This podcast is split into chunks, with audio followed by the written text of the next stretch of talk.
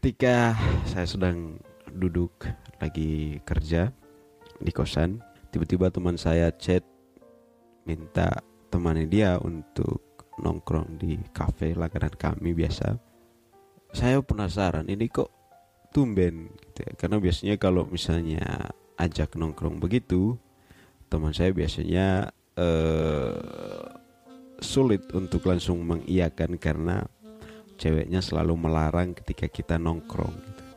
Gak tahu alasannya apa tapi uh, berdasarkan kecurigaan saya ceweknya nggak mau.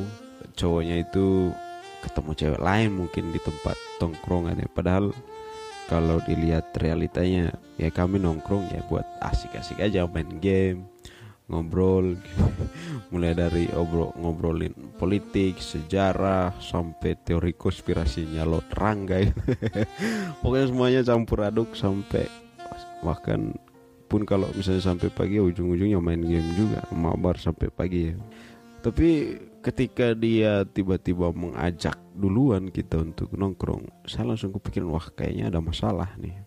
Itu pasti ada sesuatu. Dan benar aja.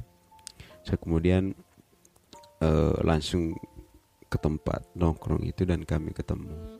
Ketika kami bertemu dia kemudian diam aja lalu saya inisiatif untuk pesan. Saya biasanya minum yang ditiru ya saya biasanya pesan bir dan dia hanya minta gak mau ngapa-ngapain cuma diam aja cuma bengong gitu padahal dia orangnya ceria dan dan anaknya asik sih asik di tempat tongkrongan sebelum punya pacar ya itu asik banget. Tapi ketika punya pacar dan menjalani hubungannya selama beberapa bulan itu dia berubah drastis dan tiba-tiba hadir dalam kondisi seperti itu tuh kita uh, prihatin juga ada bencana apa ternyata setelah dia bercerita akhirnya saya memahami ternyata dia ini sedang galau sedang galau dan dalam hati itu entah ya kalian menilai ya, baik atau tidak. Saya antara prihatin dan senang itu beda-beda tipis. Yang pertama prihatin karena kasihan ya orang yang dulu ceria tiba-tiba loyo kayak gitu itu rasanya aduh kasihan sekali kok diperbudak sama cinta gitu ya. Tapi di satu sisi saya senang. Yang pertama senang karena akhirnya dia bisa kembali gitu ya. Yang kedua ya akhirnya sekte jomblo itu ada anggota baru. ya entah kenapa makin sini umur makin bertambah itu nyari pacar itu gampang sih tapi kayak niatnya itu udah menurun ya maksudnya udahlah ngapain PDKT dikit dikejar-kejar ceweknya nggak nggak mau dan mau bertele-tele ya udah lepas saja menghilang tapi orang-orang anggap kita ghosting. Padahal ada posisi-posisi tertentu nanti di umur-umur tertentu teman-teman akan merasakan mendekati cewek itu atau PDKT dengan cewek itu ada batasannya gitu. Ketika kita berusaha dalam misalnya dalam waktu satu minggu kita kejar dan ceweknya masih belum bisa memberi kepastian ya pasti dia akan mundur dan sadar diri gitu ya lalu menghilang. Nah itu. Nanti akan ada situasi seperti itu teman-teman ya jadi jangan kalian jangan bangga dulu dan jangan meledek orang yang sudah berumur itu masih jomblo, jangan. Karena itu kondisinya semakin ke sini itu deketin cewek itu nggak mau ribet pokoknya. Kalau dalam agama Islam itu ada ta'aruf ya. Sekalinya diajak maunya langsung mau gitu. Tapi kalau misalnya PDKT lama-lama lagi, aduh, udah nggak udah nggak kepikiran gitu, capek. Mending cari yang baru yang yang benar-benar dia sefrekuensi dengan kita diajak ngobrol asik ya udah pasaran aja udah. Nggak mau bertele-tele. Kembali ke teman saya itu. Dia bercerita bilangnya ternyata ceweknya putusin dia gitu ya, selingkuh. Bukan selingkuh sih tapi uh, lebih kepada ada orang baru yang ternyata itu mantannya si cewek gitu ya. Dan teman saya itu bilangnya gini bro ternyata mencintai orang yang masih terikat dengan masa lalunya itu sulit ya. Saya tanya emang kenapa bro? Ya susah aja. Dia baik dengan kita tapi pikirannya masih di orang lain gitu. Aduh saya langsung kepikiran wah berat. Gini amat lu bro. Udah minum dulu dah minum minum tapi biasalah orang yang jomblo biasanya bijak gitu kan. Terus saya bilang gini udahlah kalau dia udah gitu dan kau udah tahu ya ngapain di pikirannya kan? Memang sih ngomongnya gampang tapi saya memahami juga karena pernah juga ngalamin yang kayak gitu. Terus dia bilang gini udah deh sekarang udah. Saya nggak mau pacaran lagi sakit banget cu. Sakit kok kita udah perjuangin dia.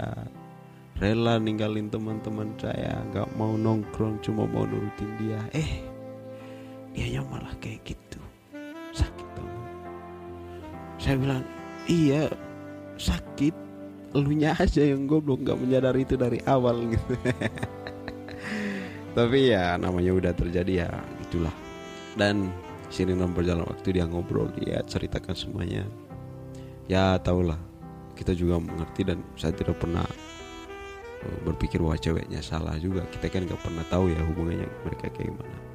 Tapi pasti ada selalu selalu ada pembenaran dari masing-masing pihak ketika dihadapkan pada masalah-masalah seperti itu. Tapi yang paling penting teman-teman ketika kalian berada dalam posisinya si cowok yang pertama kalian udah benar mencari orang yang benar-benar kalian percaya bisa menjadi tempat untuk bersandar di saat-saat kalian jatuh gitu. Bisa teman, sahabat dan pastikan kalian terbuka semuanya jangan dipendam sendiri itu sakitnya luar biasa loh bro. Dan sampai uh, banyak kejadian yang terutama cewek ya habis begitu kemudian udah terpuruk sampai menyiksa diri sendiri sampai sakit gitu ya. Emang betul ditinggal pas lagi sayang-sayang itu sakitnya luar biasa. Tapi kalian harus sadar bahwa rasa sakit itu mendewasakan. Kalian ditinggal hari ini besok kalian akan menemukan orang yang jauh lebih baik dari dia yang mengerti dan menerima kamu apa adanya. Dan kalian akan menyadari Tuhan terima kasih karena telah memberikan yang apa yang saya mimpikan selama ini. Dan terima kasih juga akhirnya saya bisa bebas dari apa yang telah membuat saya jatuh dan sakit berkali-kali dengan orang yang sangat baik ini. Tetapi satu hal yang paling penting teman-teman, selama pacaran, pacaranlah yang sehat, jaga diri baik-baik, karena kebanyakan teman-teman kita yang merasakan sakit yang luar biasa itu karena pacaran mereka itu udah kelewatan ya, maksudnya ya tau lah kalian paham, ngerti sendiri kelewatan itu yang kayak gimana. Jadi ketika dia pergi itu udah kayak sebagian dari kita itu udah hilang gitu. Nah sangat disarankan untuk pacaran ya ya santai aja ngobrol gitu ya. Ngajak ngelawak gitu dan dibawa santai aja gitu kan. Nah gimana nih solusinya kalau misalnya udah dalam kondisi seperti itu? Saya misalnya ketika uh, menembak cewek itu pasti udah memikirkan konsekuensi terburuknya apa. Itu antara diterima apa ditolak. Saya tidak berpikiran apa yang akan saya buat ketika saya diterima. Itu nanti pasti sambil jalan udah kepikiran. Tapi yang saya siapkan adalah apa yang akan saya lakukan ketika saya ditolak. Ya, itu kita sudah harus punya plan B dan pikirkan dan selalu berusaha untuk berada di posisi terpuruk. Yang berikut, meninggalkan pasangan itu kadang perlu dilakukan ketika kita sudah merasa udah nggak bisa ya. Nggak bisa komunikasi udah nggak bisa dan keterbukaan itu udah nggak bisa berdoa udah nggak bisa udah lepasin aja.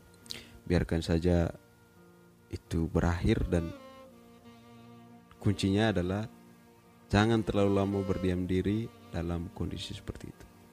Semakin kalian berdiam diri di situ maka kalian akan semakin terpuruk dan keinginan untuk cepat menghindar dari masalah-masalah itu tidak akan terwujud. Apa yang harus saya lakukan?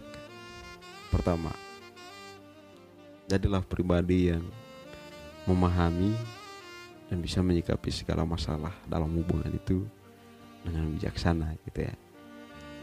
Oke, kalian bisa ninggalin seseorang atau mengakhiri hubungan kalian dengan pasangan, tetapi usahakan perpisahan itu dibuat sebaik mungkin gitu ya. Jangan lewat chat. Kalau sama ppkm mungkin ya bisa putus lewat chat kan. Karena nggak bisa ketemu. Tapi eh, yang paling baik sih ngomong baik-baik aja gitu ya. misalnya apa masalahnya alasannya jelas. Dan jangan memutuskan pasangan pasangan hanya karena ada orang ketiga gitu. Itu aduh kok kamu nanti karma is real ya maksudnya nanti kamu akan digituin juga sama orang lain gitu jadi uh, ngomong baik-baik jangan sampai ada salah satu dari antara kalian itu merasa tersakiti paling disakiti gitu ya. yang kedua usahakan untuk sebisa mungkin jangan memberi kesempatan kepada orang lain untuk mengganti pasangan kita gitu ya. Maksudnya apa? Pertama apa pun masalah kalian dalam hubungan percintaan jangan menceritakan kepada orang orang lain. Misalnya cewek cerita ke cowok jangan. Cowok yang bukan pacarnya itu jangan. Kalau ke cewek sesama cewek bisa atau cowok ke sesama cowok bisa. Ya karena itu akan membuat kalian merasa menemukan kenyamanan baru dan kalian berpikir wah ngapain saya sama cowok saya gitu ya? Ini lebih nyaman. Biasanya keretakan itu muncul dari hal-hal semacam itu tanpa kita sadari. Jadi hindari membicarakan masalah dalam hubungan kalian dengan orang-orang yang berpotensi bisa memperburuk suasana gitu ya. Carilah orang-orang sahabat kalian atau bila perlu kalau tidak mau bercerita ya berdoa aja kepada Tuhan doa. Cerita jangan jangan sungkan untuk nangis. Semakin kalian jujur semakin kalian bisa menerima diri kalian apa adanya. Yang berikut adalah belajar untuk move on. Move on itu sebuah pekerjaan yang menurut saya lumayan berat. Uh, sebenarnya gini kita nggak pernah menyesal dengan perginya si orang itu tapi kenangan-kenangannya itu loh yang bikin kita merasa wah gila hilang semua ini. Jadi berdamai dengan diri sendiri dan usahakan yang paling penting itu move on. Ya melupakan mungkin butuh waktu yang lama ya. Tapi yang paling penting adalah kalian harus mencintai diri kalian sendiri. Dan sampai larut dalam masalah sepele. Menurut saya masalah sepele kalau misalnya statusnya masih pacaran beda kalau sudah menikah gitu. Ya. kalau sudah menikah mah mau nggak mau harus diselesaikan gitu.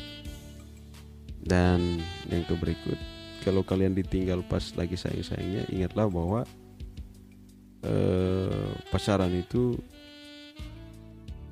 semacam sebuah wadah untuk menggembleng diri kita, melatih diri kita lebih dewasa lagi dan lebih bisa menerima diri kita apa adanya dan bisa kita bisa menerima orang lain juga apa adanya untuk melengkapi kelebihan dan kekurangan kita. Pertanyaannya gimana kemudian solusi yang kakak kasih kepada teman kakak yang habis putus itu saya bilang ke ke teman saya yang minta saya untuk ngobrol itu bilang gini bro kamu mungkin berharap bahwa dia yang baru saja meninggalkanmu itu yang terbaik tetapi Tuhan punya rencana lain. Tuhan memberi dia lalu kemudian mengambilnya kembali hanya untuk menunjukkan kepada engkau ini bahwa nak ini baik tapi ini bukan pilihan terbaik. Ada alternatif lain. Ini orang yang akan membuat kau lebih baik dan selama kalian melibatkan aku dalam hubungan kalian pasti kau akan menemukan kebahagiaan yang kamu dambakan selama ini dan tidak pernah kamu dambakan. Dia langsung katakan bijak amat lu ya dari dulu jomblo mau bijak gitu. Oke okay guys ya. Ini mungkin obrolan yang tidak ada isinya tapi inti dari segala hal yang tadi kita bicarakan adalah kalau memang hubungan kalian itu udah gak bisa diteruskan jangan dipaksakan. Kalau memang kalian butuh bantuan ceritakan kepada orang yang bisa kalian percaya orang tua sahabat dan bila perlu kepada Tuhan lewat doa dan jika kalian sudah mau lewati fase itu jadikan itu sebagai pelajaran bahwa berpacaran mencintai lalu kemudian merasakan prosesnya dan kemudian kita ter, uh, dipaksa untuk merelakan lewat sebuah perpisahan adalah harus dimaknai sebagai sebuah bentuk proses pembelajaran hidup menuju kedewasaan sangat luar biasa. Tanpa pernah merasakan itu, kalian belum benar-benar dewasa dan bisa menjalani fase-fase hidup selanjutnya terutama dalam hidup berkeluarga. Jadi jadikan sakit hati kalian sebagai awal kalian bisa mengembling diri kalian untuk menjadi lebih baik kepada diri sendiri dan pasangan dan yang paling penting adalah soal bagaimana kamu mempersiapkan diri menghadapi realita kehidupan yang akan kamu lewati setelah ini. Biarkan dia pergi, jangan memanggilnya kembali kalau memang sudah tidak ada, sudah tidak ada tempat.